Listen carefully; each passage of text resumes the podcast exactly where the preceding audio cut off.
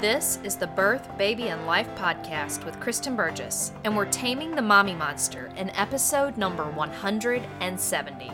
Welcome to the Birth, Baby, and Life podcast. The tips, tools, and straight talk you want for pregnancy, childbirth, and bringing up baby. And now, your host, Kristen Burgess. Hi, this is Kristen Burgess from naturalbirthandbabycare.com, and I am really happy to be here with you doing a podcast again. Even if you're listening to this podcast in order, it's been a few weeks since I've recorded a podcast because my life has been really crazy. I don't know if you can hear it or not, but I have a little bit of a cold lingering, and that has not been fun at all. But I've also gone through a breast biopsy and a kidney stone over the past several weeks, and all of that together is really too much for anybody. But again and and actually that's kind of what inspired this podcast episode because we're going to talk about what to do when you keep losing your temper or you feel like you're having a hard time being a mom. You know how do you handle that? And i wanted to really speak from my heart today because not only have i had health issues over the past really couple of months at this point but life has also been really difficult for me. I know that I've alluded to it on a lot of podcasts talking about how challenging the last few years have been, but I really haven't gone into a lot of detail. Um, and so I just, I kind of wanted to share from my heart and also share in a way that I hope will help you on your mothering journey. So my situation has been really difficult essentially because I've spent the last few years as a single mom a single mom to eight kids, and a single mom in a situation that involves unfathomable trauma. And I'm not going to go into all of that or all of the circumstances right now, other than to say I hope it never happens to your family. And one of my passions in life is to help make sure that it doesn't happen to other families.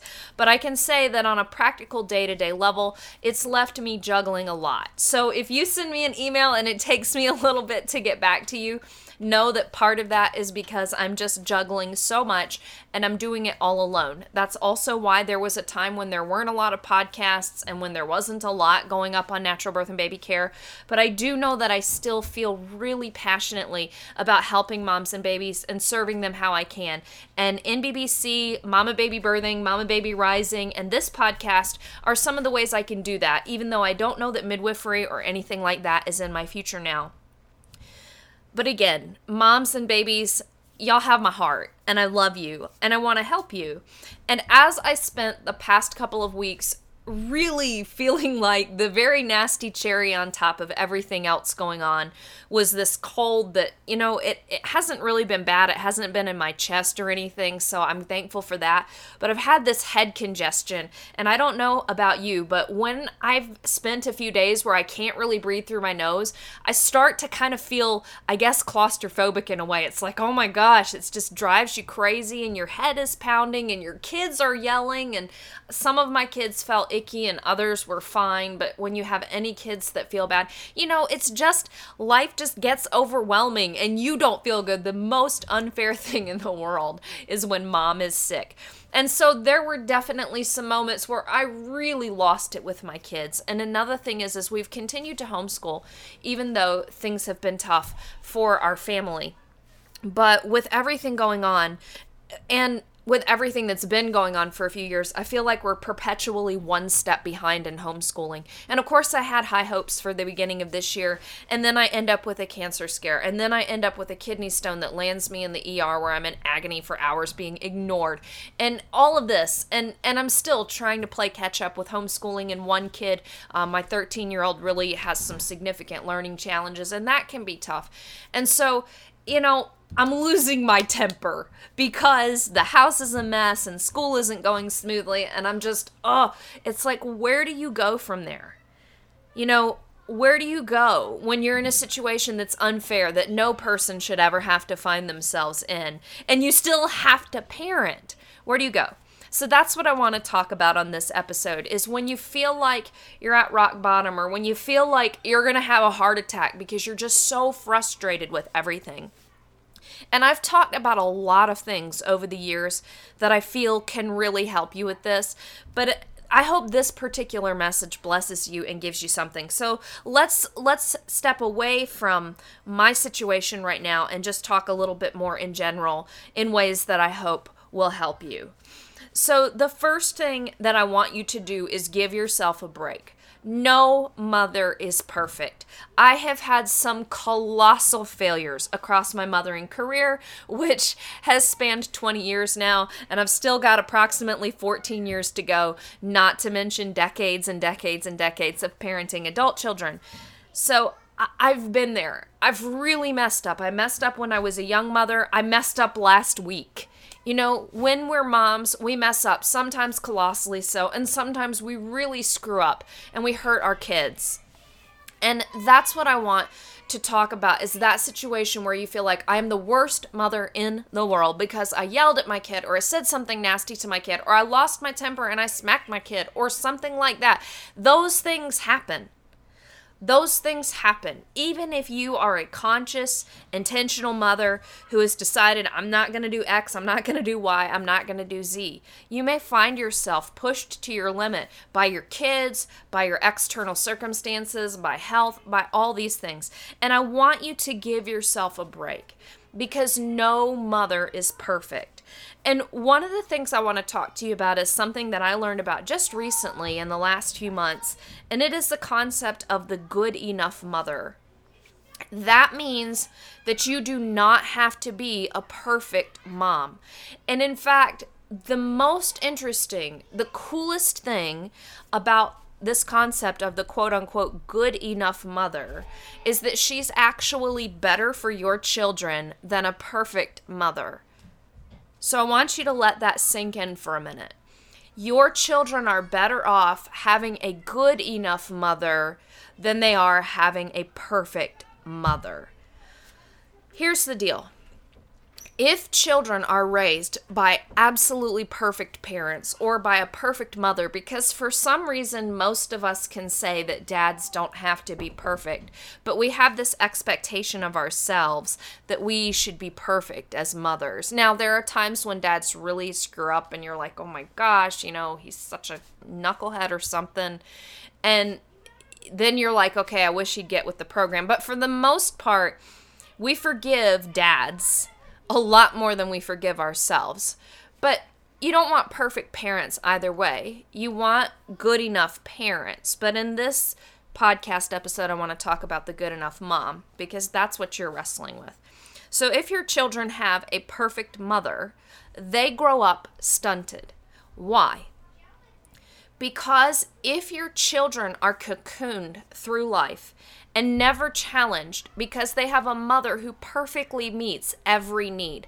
And when I talk about this, I don't really talk so much about physical needs. I'm talking about emotional needs because, for the most part, most of us realize that there might be some dinners where we feed our kids Tyson chicken nuggets. There may be some days when we're running late. There might be a couple of weeks where we really should have gotten around to that pair of sneakers and our kids are still wearing sandals and it's a little nippy out. Most of us realize that those things happen. But when it comes to emotional and mental health for our children, we're far less forgiving of ourselves because we think if I don't meet every emotional need that my child has, I'm not a good mom. I'm not doing what I should do for them. So when we talk about a good enough mom, I'm particularly talking about a mom meeting her child's emotional needs. Now, we all realize, and many of you may have grown up in families and households where your emotional needs weren't met at all, and even where your physical needs may have not been met at all. And I re- so I realize there's an extreme, but I'm going to trust that you, if you're listening to this podcast, you're a pretty intentional mom, a pretty conscious mom. And even if you grew up with that legacy in your past, you've probably done work to overcome it and be a mom who can be present for your children. Okay, ladies, and I have to admit that I just had to pause this podcast episode because my kids are beating down the door, and I'm sitting here thinking, okay, I can't yell at them because I'm talking about a podcast episode where I can't yell. But of course, it turns out that they were appropriately hollering at me because somebody just dropped off a turkey for Thanksgiving, which is next week at the time that I'm recording this. And that's just kind of how my life goes. Um, and then you probably just heard somebody scream in the background. But, anyways, we were talking about the good enough mother, right? And we're talking about that emotional uh, being there and meeting your kids' emotional needs. So I'm not talking about an extreme where somebody's neglected and I'm assuming that if you're listening to this that you want to be an attention intentional and emotionally attached mom and that even if you have issues in your past or traumas that have happened more recently that you're seeking help for that and that you are able to be there for your kids. So again, one of the things that I want to encourage you is this thought of a good enough mom. So, I was saying that a perfect mother who meets every single one of her kids' needs actually stunts her child. Why is that? It's because your child in the real world will meet with adversity and stress. And the time that is best for them to learn how to deal with those things is when they're children and when they're in a situation where they can get their emotional needs met in a safe way, but not all of them. So they have a chance to experience stress, to experience a level of emotional neglect, but not not neglect in an abusive sense, but sometimes when mom says, you know what, you've got to deal with that on your own, honey. I'm just not available for you right this minute. That does not make you a bad mother. That actually gives your child a chance to experiment and figure out ways that they can handle situations and then check back in with you. When I think about things that I've learned over the years, one of the things that I've learned is that little ones are satellites. Children are satellites. So they like to move out and explore and do things, and then they want to come back and they want to touch base with the home base. When you are not a perfect mother who doesn't always meet your children's emotional needs whenever they have them, they may have to spend some time satelliting out and figuring things out. But you guys will touch base later on. Maybe, for example, you won't be recording a podcast right that minute when they check back later on in the evening, or you're off the phone, or you were working when they tried to check in with you earlier and now you're available. And of course, some of this is going to be staggered. For example, you pay a lot more attention to a newborn's needs than you do your fifth grader's needs, right? It's not saying you don't pay attention to your fifth grader, but you realize that your newborn's needs are urgent and in the moment for the most part. But when your fifth grader is whining at you that they're bored, you feel comfortable saying, honey, I'm about to have a Zoom call with my boss. You need to go find something to do, and I'll check in with you in about an hour. So that is a time when you may not be a quote unquote perfect parent, but your child gains a lot from that because they have to be resourceful. Or you could always go with the whole if you really can't think of anything to do, then I know a certain room that needs to be cleaned and I'll check in with you in an hour. So, again, if you think about if we were to baby our children physically, we would stunt their growth.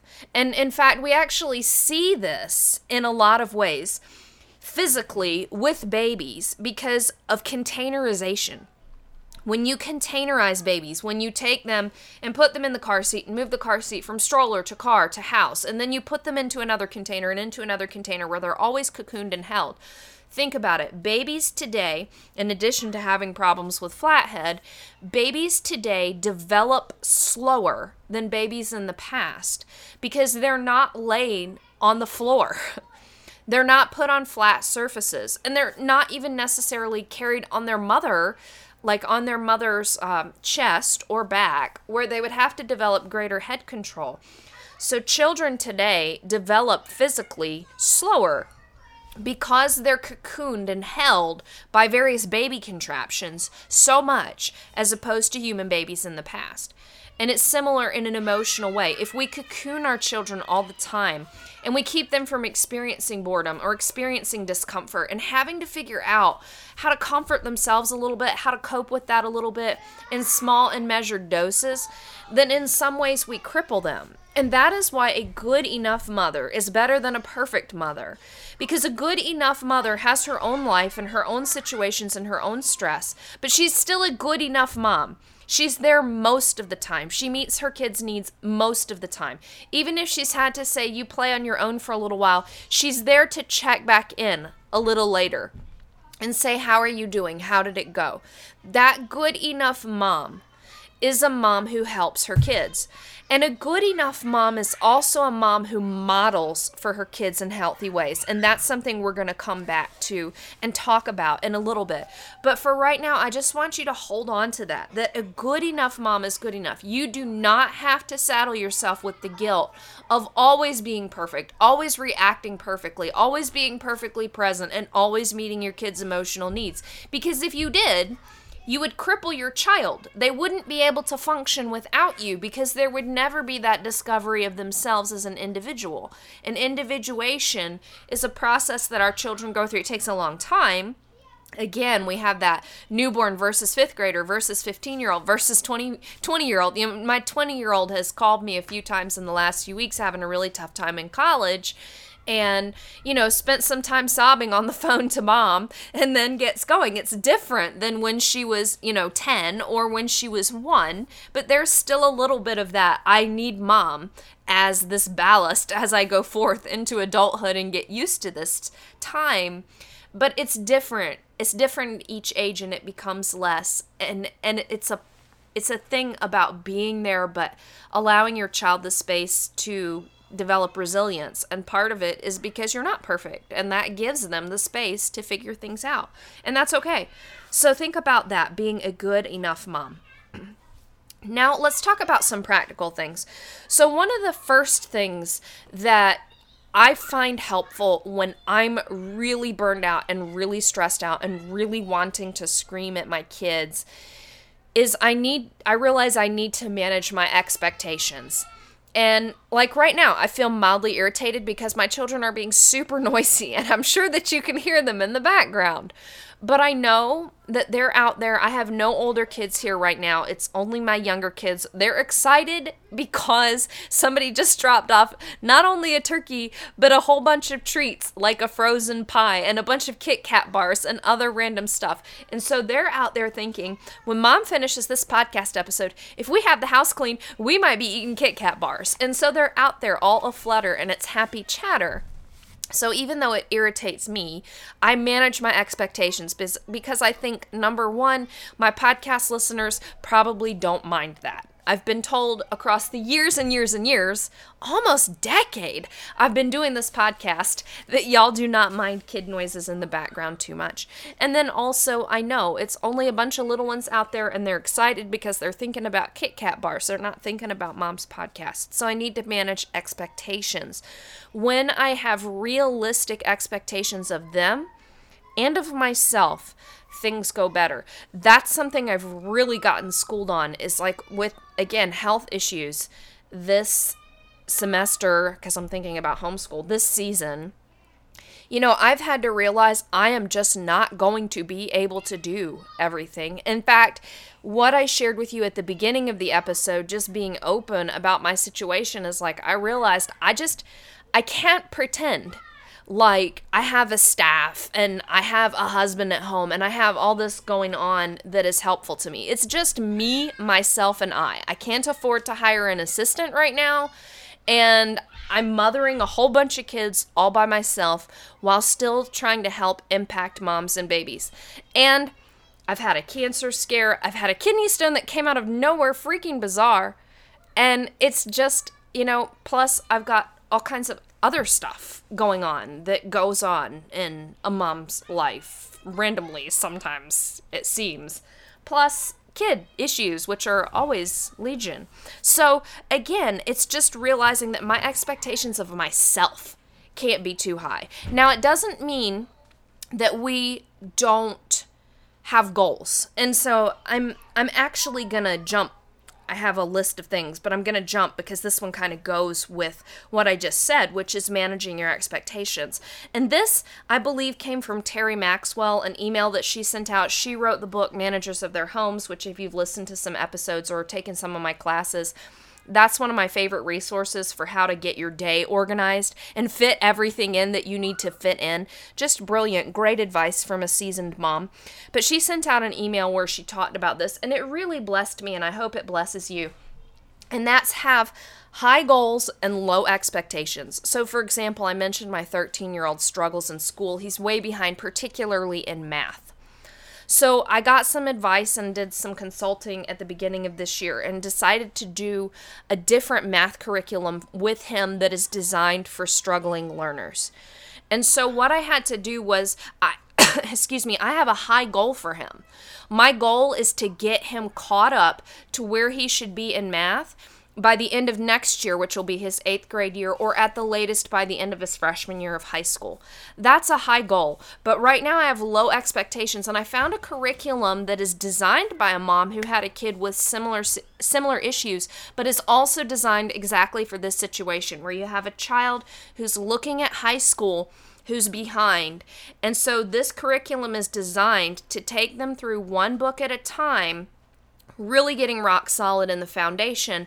And it's okay if they go slowly at first, but you can build. So basically, what I'm saying is that I've got a high goal for him, but my expectations are low. We're starting with book one, and I have to measure my expectations because it starts with memorization of math facts, which he knows, but he needs to achieve a particular proficiency in speed.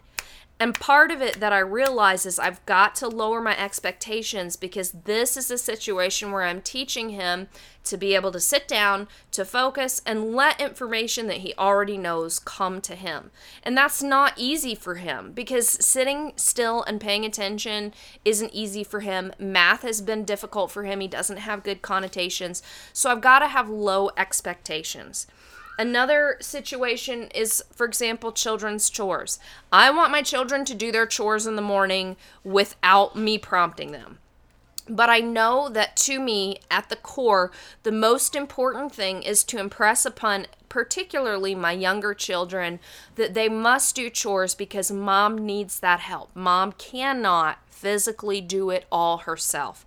And so if I have to prompt right now, and if I have to remind, that's okay with me. And as we move through working on chores, like we're a few weeks actually into trying to get back on track with chores, so things are smoother now than they were. And I'm prompting less, but I'm still prompting some. And I realize that realistically, I'm going to have to continue to inspect what I expect going forward. I'm never, probably never going to reach a point where my kids just do what they're supposed to do without mom going, "Hmm, you need to do that," or they will they will kind of falter over time. Even if we have like a two week streak where everybody does what they're supposed to do, if there's no accountability in time, that'll slack off. So I've got to continue to do it. And it could be that there are particular kids who will do their work without prompting forever. But I've got eight children, seven of them living at home, all different personalities. So, anyways, those are just some examples where you might lower your expectations. And for many of you who are in like that baby stage or that I'm pregnant and I'm running after a toddler stage, again, even if you've got high goals like I want my baby to sleep through the night, have lower expectations at first and work towards those goals. So it doesn't mean that you always have to settle for the low expectations. It doesn't mean I always have to settle for this thought that, you know, I've had health issues and my business is on the rocks and I'm just I don't know, you know, my feel like my house is on the rocks. I don't have to settle for that, but I can realize that within the parameters of my energy and my life, this is what I can do and this is what I can prioritize. And this is ways that we can foster family togetherness and then gradually work towards these higher goals. So okay, let's let's talk about something else practical. So something that will save you a lot of frustration in the long run is two two tips we're going to talk about. One is teaching what you expect and two is ordering your home. So one thing that many parents seem to assume is that their children know what they're supposed to do. And this is not the case at all children need to be taught. So, for example, the first time I took my kids out to eat, since all this pandemic stuff kind of started to happen, somebody had given us a gift card for a pizza at Pizza Hut. So we went to Pizza Hut. It was terrible. The pizza was fine, but my kids, I I thought that I had taken 5 monkeys to Pizza Hut, not 5 children. Well, I thought to myself in reflection afterwards and I was looking at the second Pizza Hut gift card cuz we'd actually been given two. I realized, you know what? my kids have not been out in public for significant amounts of time for like a year and a half. And they certainly haven't been going to restaurants because we're at the tail end of this feeling like it's never ending pandemic. So when several weeks later we were making our second excursion to Pizza Hut, thought in my mind in advance, we need to talk at the dinner table about appropriate behavior when you're at a restaurant. And then when we're in the van on the way to the restaurant and indeed pulling into the parking lot, I'm sitting here thinking and saying to the kids, okay, when we get in there, no matter how excited you are, you have to stay in your seat. And this is how we ask the waitress for things. This is how we ask mama for things. This is what you need to do, even if you're excited that there are TVs on in the restaurant and that kind of thing. And that meal went so much smoother. It was so much better because I had taken time to teach my children what they needed to do. Nicholeen Peck from te- Teaching Self Government uh, talks about pre teaching, is what she calls it. And so that's. Um, sorry, I'm just trying to make a note so that I can make sure that I put these uh, these names in the show notes. Anyways, so that is a brilliant idea is pre-teaching so if you're going out in public or going to a uh, uh, you know to an event or something pre-teach your children but it's not just for when you're going out and about it could be in life if you want your children to respond to you in a particular way when you give them an instruction teach them that if you want your so another example in my life recently phoenix is four now and he's getting him dressed every day is frustrating. It's a problem. And I feel like I was trying to have helpers, older siblings, help him get dressed, and it just wasn't going well. And, and it occurred to me, again, and I've got super noisy children in the background, and I do apologize for that. Um, so it occurred to me, you know what, Phoenix is for he really should probably be able to handle dressing himself without all of these meltdowns because he wants mama to help him and not his siblings and stuff. And so, over the past several days, I've helped him pick out his clothes in the morning, and then I've just set the clothes beside me and brought Phoenix over to me and said, You need to get dressed. And then, as he's getting himself dressed, I said, Oh, you know, because he's got Paw Patrol undies, you need to have the dog in the back and helping him make sure that he gets his clothes on the right way. And like this morning he was trying to put his shirt on but he had the sleeve through the head hole and and like it just was not going to go over his head and he was starting to panic. And so i'm i just talked to him because of course he can't see because he's got the shirt over his head. It's like i'm going to help you phoenix because you're stuck and we need to try again so I pulled the shirt off of his head, gave him a minute to breathe, helped him straighten it out, and gave it back to him. But again, it occurred to me this, you know, this child needs to be taught how to dress himself each morning on his own. And I'm still there to provide that little bit of help. But it's okay. He's four. He can do this. And there are so many little practical life things or chores or cleaning up after themselves that they may need to be taught. And sometimes they need to be taught as this is the way that it is, which is a concept from Waldorf education that I really like. For example, our boots go on the boot tray. It's as fundamental as the sun rises in the morning. But it may be something that you need to help prompt. And after a time, one thing that's good to do is to not necessarily directly re-instruct. So for with my chore example or with boots on the boot tray example, it might be oh, there's something that you forgot. And then you just kind of pointedly stand there looking at the boots until, oh, I forgot to put my boots on the boot tray.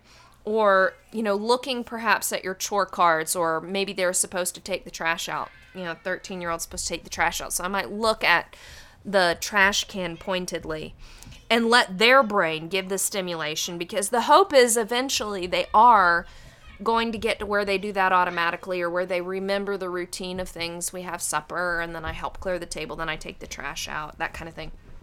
But again, part of that lowering of expectations is realizing that you may have to teach things that you didn't think that you would have to teach. In many ways, we need to assume that our children have no clue how to function. I, I still remember the book that I read in anthropology class my first round through college because I'm currently trying to finish the degree I never finished because I went to have a bunch of babies. But I read this biography and I don't remember what it was, but I've put a note so I might try and find it of a Kung woman from Africa, and I loved I loved it. It's there are parts of it that have stayed with me, um, you know, for decades. But w- one of the things that she said is that children have no sense. And that is clearly universal. I have repeated that to myself so many times over the last 20 years of mothering. But what we remember as moms is that children have no sense, which means that we are their common sense, and sometimes we will have to teach them. So that is that practical of teach what you expect. So keep your expectations low, your goals high, and think about what needs to be taught to bridge your child from one to the other. Now, when you're in a crisis mode, you may be a long, long, long way from where things need to be. And in that case, I would say look at the thing that is most triggering for you or the most difficult for you. So if you are, for example, mothering a toddler and a preschooler and an, a baby and you're not getting a lot of sleep, the first thing that I would say to do might be to work on sleep get a sleep routine in place because that will help restore some of your sanity. And realize it might take two or three or even four weeks, especially if you're working with multiple kids. But that is a good place to start. For me, I realized that one of the things that most directly impacts my sense of well being and serenity and peace is having a clean house. So, working with my kids to make sure that they're doing their chores and saying to myself, the thing that I need to be committed to most is checking their work. It doesn't mean that I can't ever help. Our dishwasher is on the fritz right now, yet another life thing. So, we're hand washing dishes with nine people living in the house who live in the house all day, every day, except for my 18 year old. Um, so, you know, it's like, oh my gosh, we generate a lot of dishes. And sometimes like, for example, for this Thanksgiving holiday that's coming up next week, I'm going to go to the store and buy paper plates. But for the most part, I'm trying to wash dishes. So that what I'm saying is, this morning I helped wash a few dishes because my 16 year old didn't get everything quite washed last night, and I knew that my 8 year old would be overwhelmed. So I washed the pasta pot that didn't get washed last night so that he only had yogurt bowls to wash this morning. So it doesn't mean that you never help. For example, but it does mean that you look at realistically i don't necessarily have to do everything. I don't have to be superwoman. I don't have to be super mom and there are bottlenecks. I've talked about this on a prior podcast episode before. Uh, there are bottlenecks that if i clear those will really help. So my example is sleep i know is a big one for a lot of families. And then for me personally having a house that's reasonably clean really helps me feel a lot better. So focusing on what can I do to clear that bottleneck is helpful. Um, and this kind of goes along with the second tip, which is having an ordered home. And that can be different things. It can mean a clean home, but most of what I'm talking about especially if you're dealing with small children, is having a set routine for the day. And I've done many podcast episodes about that. Um, I have courses about that, so I can link to some of those resources in the show notes because I've talked about it so much in the Facebook group. I've got some videos about it, um, so I'll link to I'll link to that as well. But when you have an orderly routine for your day, and for me, with a large family with a wide spread of ages, and and then for any mother mothering young children i think a routine is just essential because it helps you fit more into your day. Your children know what to expect which brings them peace and security and helps them do more of that experimenting on on their own. When you're in a place where you're struggling with trauma or depression this can be a hard place to get to because your motivation levels are so low. But again i would encourage you to start small with your expectations of yourself and your children and think about when are our sleep times and when are our meal times. And then you can build into that more but when you create space in your day by not just kind of floating through the day haphazardly, but rather being more intentional, and it can be intentional in the sense that we have a rhythm to our day, or it can be intentional in the sense like my days are completely scheduled. Like we have a spreadsheet that shows who does what at what time of day for me and the five younger kids, because, and sometimes, especially in the afternoon, we don't always necessarily stick to that but for the most part we're we're able to work on that. That's wonderful baby. I'll be out in a minute. So again you know life y'all. Um but having an working towards an orderly home can help.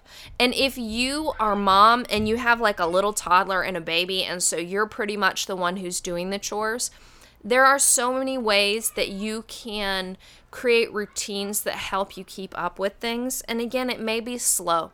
You may have to build up to these things, but you can have a more ordered and peaceful day. And you can start with little baby steps that help you get there. So, having high goals, low expectations, teaching what you expect of your children, and working to order your home will help you keep from losing your temper.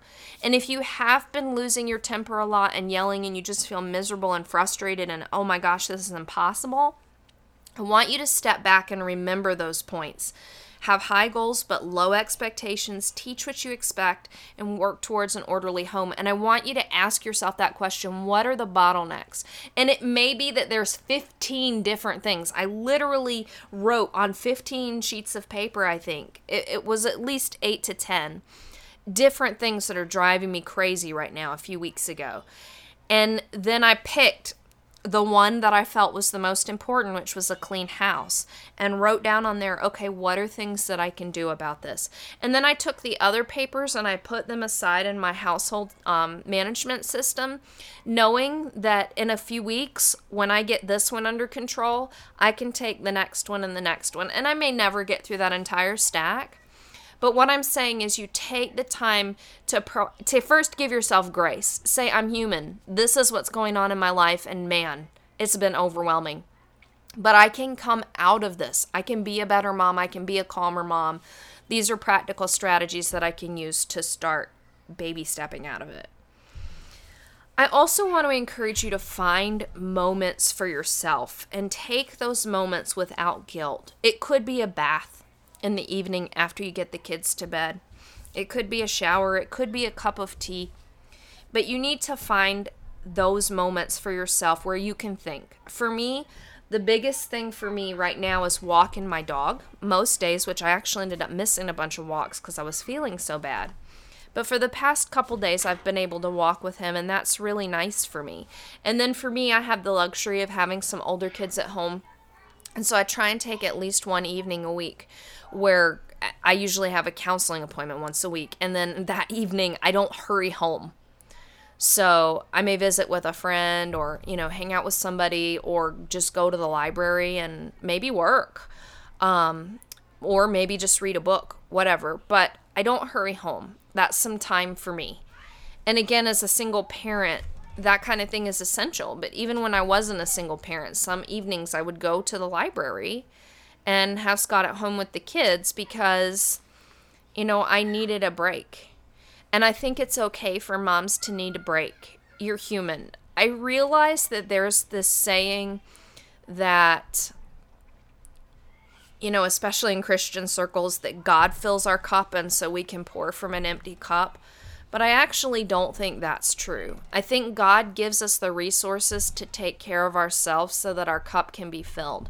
And there may be extraordinary seasons where you are able to pour from a pretty much empty cup, but please ask for help.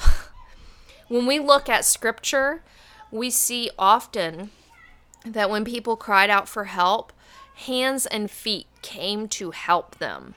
There were times when it was just spiritual comfort but oftentimes we saw hands and feet serving those in society who were most in need, and especially mothers of young children. And even if it's a mommy group, you know, it may not be practical hands on help in the home. I've made it through the past three and a half years without a lot of practical hands on help. It's pretty much been me 24 7, 365. I've got a couple friends who help practically hands on every once in a while. And I've been able to do it, but it's not easy, and I do need to take some time for myself. So take some time for yourself. One of the things that came to my attention, I think I can't remember what book it was in, but it may have been Cal Newport's book, Deep Work, which is really quite a fascinating read. Anyways, he, if this was the right book, which it may be the wrong book, and if so, I apologize, but there was a book that was talking about um, you know, when you take a break, you may promise yourself, for example, if I do this thing, I'm going to reward myself. And it might be, I'm going to read a book chapter or I'm going to have a piece of chocolate or whatever. But most of us don't actually ever give ourselves that reward. and I realized I'm totally guilty of that. Like I'll say, after I finish this, I'm going to read a few pages of a book. And then I never pick up that book. And so if you if you promise yourself a little carrot to get through something, give yourself that reward. Give yourself that reward. So I know that one thing that I do for myself, this this I'm pretty sure came an idea came from the book Tiny Habits. And I don't remember the author right now. But he suggested that after you take your vitamins and stuff in the morning that you allow yourself one piece of dark chocolate. And that little tip, little tiny habit has helped me consistently take my vitamins and even my stupid kidney stone medicine each morning is because I have that one little square of dark chocolate and I just really enjoy it. It's just a nice bright little moment to my morning. It gives me a smile. It's that little reward. And so again, finding moments for yourself is is one of those little rewards and it doesn't necessarily have to be hours and hours but give yourself something small. Do that for yourself. I have a friend who goes out for a run in the evenings, and that's her reward to herself. So do that. Let go of guilt and ask for help. Again, do not assume that you as a mother should be able to always pour from an empty cup. And sometimes that means doing little things for yourself, and sometimes it means and sometimes it means letting go of guilt and asking for what you need. So that that might mean Sorry again, y'all. Sometimes that might mean that you need to ask somebody to physically come assist you. Sometimes it might mean that you need to call somebody up and vent. I'm I was having a lot of trouble with my oldest son and sometimes asking for help was just calling my dad and asking for advice, or a friend who had been through the teenage period and asking her for advice or venting and, you know, letting her know that, oh my gosh, I need help because I'm going to go crazy. And sometimes it's been um, when I was getting my house ready for an appraisal and, you know, I just couldn't, I couldn't do the yard work. There's just no way and so that that was asking for help from a support group and some guys came out and helped clean my yard up to get ready for the appraisal. So sometimes you need to ask for help. And I'm still not perfect at this, but I want you to be willing to ask for help if you need it. It might be help and I you know, I need some counseling to help myself. I need to talk with somebody. Um I called we have a single moms group in my area and I called a few months ago cuz I was just kind of at the end of my rope and I got paired with a mom mentor who had raised seven kids. And talking to her was just amazing because when she said, I know how you feel, I understand, I realized that she really got it. And that was so helpful for me. So even though she didn't come practically help me, again, it was that listening ear and that experience. So let go of guilt and ask for what you need. Be that practical help, be that a listening ear be that an online support group at first, though I hope that you can find people in your community who can be there for you. So those all of these things will help you calm down, de-stress, start to baby baby step yourself out of crisis situations. Now the last couple points I want to touch on and then I'll finish up because I know this has gotten long and my kids are are chomping at the bit for mama. But I want to encourage you not to be afraid to apologize to your kids. if you've had a really tough time, again, one of the things that we want to do, I told you we'd come back to this, is we want to model for our kids. And your kids aren't perfect. You're not perfect. They're not going to be perfect throughout their lives, and they're not going to have perfect lives. So, what you can do is say, I'm really sorry that I've had such a horrible temper lately. I'm really sorry that I said things when I was frustrated with you about XYZ. I feel really bad about that, and I'm sorry. And I'm working on these things to help make it easier and to help mama cope. That can be really powerful. And then talking about and modeling healthy coping skills for your kids. So, one of the things that we did was make a list of things we can do when we're feeling out of control or upset. And those are things like pet the dog, take a walk, go sit in the bathroom, go to, we have um, in our laundry room we have a place that we call the calm down spot, which you can kind of see the den from that angle, but you're separated a little bit from the action. And so the calm down spot. Or, you know, mama is, if mama goes and sits on the chair in her room, it means mama needs a minute to calm down or that mama's trying to work. You know, so we model these things. We talk about, you know, you can call somebody, you can call granddaddy if you're feeling frustrated and you need somebody to talk to because he's always willing to listen, or you can call Miss Darcy or whatever. So it's starting to model for them healthy coping skills and having conversations, and maybe not right in the moment, but later. You can go back and say, Gosh, mama really lost her temper. She was really upset, and there's so much going on. The house was a mess, and mama's not feeling well. And when we don't feel well, we sometimes don't act well. And I wish that I had gone and sat down in my room and, and taken a minute instead of yelling at you, and I'm sorry. And just having those conversations and being open to those things can really help because, again, they don't just give an apology to your child, they model how we work things out, how we restore human relationships, and also, you know, how we how we go forward in our lives when when we've had a hard time and baby steps. And if you decide to put some of these baby steps into practice, you can talk to your kids. Gosh, mom feels so frustrated when the house is a mess. So we're going to sit down and start working on how do we clean up after breakfast every morning? That's our baby step that we're going to work on to get the house cleaner because everybody feels better and we have a better time and we have more time for fun. Or if you feel disconnected from your kids, think of something that helps you connect. Like for my kids, cooking and read alouds are big connection points. So I might be intentional about saying, okay, we're going to read aloud. Or if I don't have energy, we're going to listen to somebody else read this book aloud on LibriVox and enjoy that together as a family. Or we're going to cook this meal together. So it's just these little things that help restore and rebuild relationship and help model healthy things. And so all of these are strategies that come together to help you start to turn things around from a stressful situation. And again, I can't emphasize enough getting help. I I don't know where I would be without the help that I have gotten over the past three and a half years. It's been really crucial.